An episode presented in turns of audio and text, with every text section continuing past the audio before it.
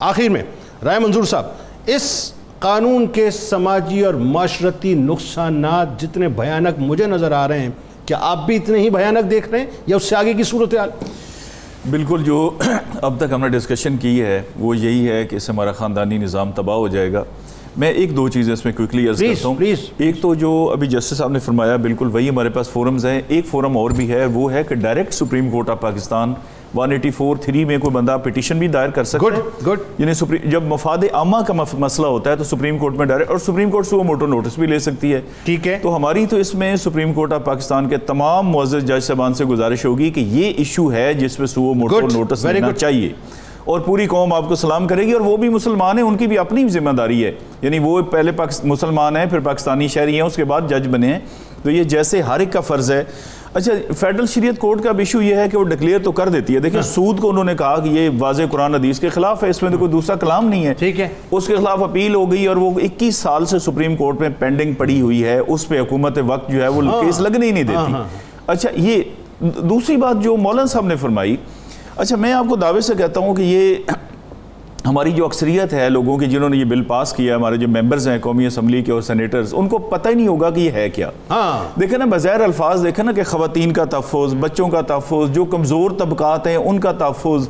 دیکھیں جی ان پہ تشدد ہوتا ہے ان کو گھر سے نکال دیا جاتا ہے۔ اچھا یہ میں اور آپ۔ سر میرا اختلاف ہے ویسے اس جملے سے۔ میں نے ہاں تو کہا لیکن میرا اختلاف ہے۔ ایسا نہیں ہے کہ نہیں پتا سر میں گزارش کرتا ہوں۔ کوئی ننا کاکا نہیں ہے کوئی پانی کو ممم نہیں کہتا سب کو پتا ہے کہ کسی ایجنڈے کے تحت کام ہو بھائی جان میں آپ کو عرض کرتا ہوں اچھا دیکھیں جو جو کمیٹی ہے نا میں اس کو سائڈ پہ کر دے۔ وہ جو بیس اکیس لوگ جن جو کمیٹی میں شامل ہیں ان کو سائڈ پہ کر دیں باقیوں کی۔ دیکھیں پنجاب اسمبلی میں ایک بڑا مشہور واقعہ ہے۔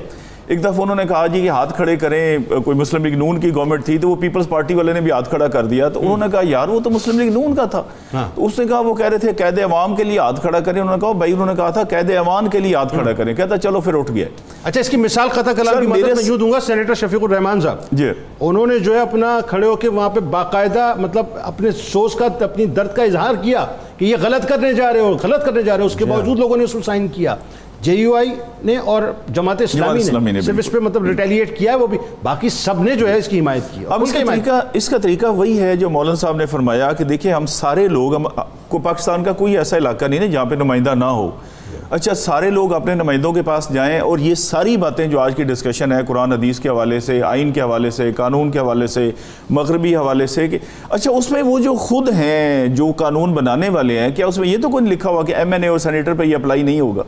ان کے اپنے گھروں کا ماحول بھی یہی بننے جا رہا ہے جو کسی عام بندے یہ ہے بڑی اہم ترین وہ اس اس کے خود ایفیکٹی ہیں۔ دیر فور دیکھیں نا اگر مجھے یہ بتایا جائے کہ بھائی جان اس میں باقیوں کو تو ہو ہی ہو رہا ہے اب خود بھی اس میں متاثر ہوں گے۔ تو میرا نہیں خیال کہ یہ بالکل یہی لوگ ہوں گے۔ اگر ان کو ہم عوام سارے اٹھیں اور عوام ان سے رابطہ کریں اور ہر forum 184 3 supreme court high court ہر جگہ میڈیا کا بڑا رول ہے اور یہ اللہ تعالیٰ نے لیڈ 92 کو اور آپ کو عطا فرمائی ہے یہ بہت بڑا کام ہے۔